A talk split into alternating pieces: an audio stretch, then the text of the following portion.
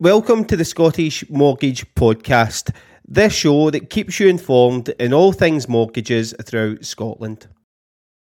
Welcome to the Scottish Mortgage Podcast. This is Tony Flynn from Tony Flynn Mortgages.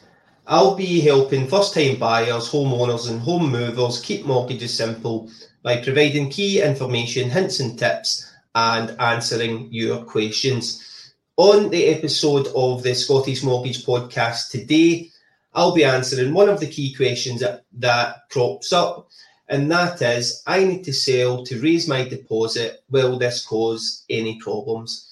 So what this what's going on here is someone who already owns their, their property in their home and they're looking to move house, but they don't have any money available for deposit. They're using the equity in their existing home to buy their next home.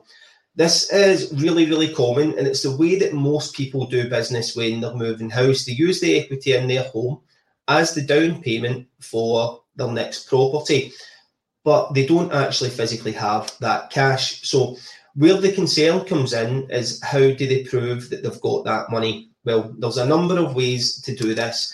It, it's not an issue to go down this route, and because it is the most common route to go down, what you're looking out for is the sale price of your current property, the outstanding loan, and any charges. And what I mean by charges, if there's any anybody else that's got a handle or a tie on the property. So if you've got any secured loans on it, if when you bought the loan you used a, a scheme like the government lift scheme, the help to buy scheme, something along these lines where you need to pay the government back their money something common that, that happens um, or that did happen in the past was um, in the new build industry there was a lot of help to buy schemes helping people go onto the property ladder saving a lot of money each month and able to buy brand new houses with a 5% deposit.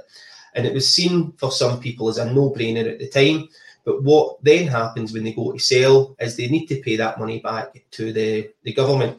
So what the what would happen in that scenario is you take the sale price minus everything else that's got to be repaid, like the mortgage, anybody else that's owed money, the solicitors, and all of these kind of things, and whatever is left in there, that can be used to contribute to the deposit. But you need to be able to prove that. So, what sometimes lenders will be asking for is a copy of the memorandum of sale. This is when someone has placed an offer on your property and you've accepted it. So, that show what you're actually getting for it. And what they'll do is they'll deduct any of the costs and they'll use that as evidence for the, the deposit that you're going to be putting down. The solicitors will also do that. So if you see if you're using the same solicitor for the full transaction, keeps things really, really straightforward if you're using the same solicitor to sell as you are to buy, because they'll have all the everything on hand and they'll have all of the figures that is needed and they'll be able to communicate that to the, the lender. Some lenders will actually allow you to use the potential sale value of your house. Now, where that can come in handy is let's say, for example, you're you're buying a new build home and that's not going to be ready for six months or nine months down the line, and you need to reserve it. You can reserve that property, apply for your mortgage based on the future sale price of the, the property using an estimated valuation from an estate agent or the, the home report of the property if you've already got that. Even if the property is not listed yet, you can use that equity to, all, to evidence the deposit. And then it would be your responsibility to make sure you're actually going to get enough money to cover the deposit. In this scenario, you might want to consider how you, you plan signing the contracts with the solicitor because you've not actually sold your house yet you might want to actually consider how you, you sign those contracts. But that's another way that you can verify it. Alternatively, and what seems to, and what is an option for people is, especially when, when people are buying so far in advance in the new build industry, it happens quite often where people will sell their home first and then buy further down the line. And what that will do is that will be able to show you once the house sale's gone through, how much money you're actually left with, and that's really really easy to prove to the, the lenders is where the funds firstly where the funds came from and that the funds are there and readily available to spend on your deposit. So yeah there's there's plenty of options. It's very common. It's not anything that you need to be worried about.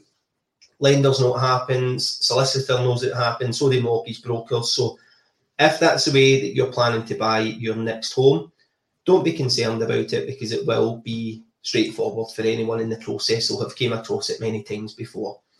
So I hope you found that useful. If that situation is uh, relevant to you, and thanks for tuning in. Don't forget to follow and subscribe for more questions answered and for more hints and tips on the mortgage industry.